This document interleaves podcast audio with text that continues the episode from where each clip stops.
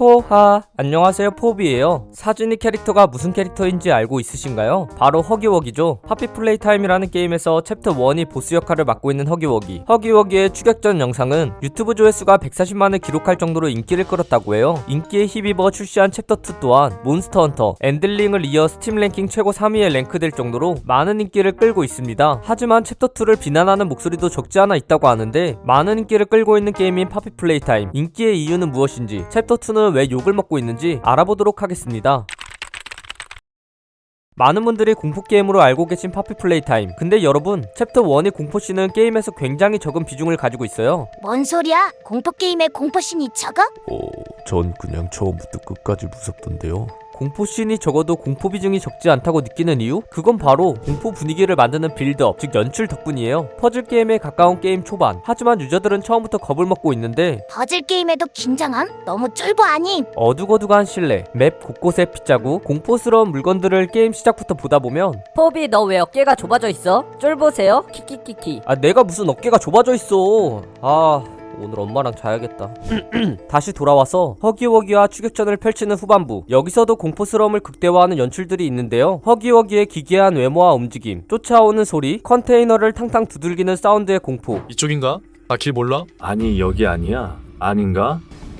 빨리 길 좀 찾아봐. 왜 나한테만 그래 으아. 어둡고 좁은 통로에서 길을 헤매는 순간 허기워기가 입을 쫙 벌리는 모습에 유저들은 저절로 자기 목소리를 자랑 응아응아응아. 빠른 선택을 재촉하고 공포 분위기가 이어지는 연출 덕에 파피 플레이 타입은 게임 내내 무서웠던 공포 게임이 되었죠. 좋은 연출은 좋은 게임을 만들어준다는 좋은 사례네요. 공포 게임이 얼마나 많은데 꼭 이 게임을 해야 해. 맞아. 꼭 이 게임을 해야 하는 이유가 있을까? 그건 말이지. 기업, 중소기업답지 않은 퀄리티 때문이지 게임 퀄리티를 높이는 법은 몇 가지가 있지만 가장 쉬운 방법은 간단해요 그건 바로 좋은 퀄리티의 아트와 오디오인데요 하지만 수많은 인디게임 제작사들이 이걸 모르는 건 아닌데 문제는 바로 돈이에요 돈 네. 파피 플레이 타임은 아트와 오디오 퀄리티에 신경 쓰는 모습을 보여줬는데 그럼 다른 회사들은 아트랑 오디오 신경 안 씀? 아니 그건 아닌데 상대적으로 아, 그러니까 상대적으로 다른 회사들은 신경을 안 쓴다?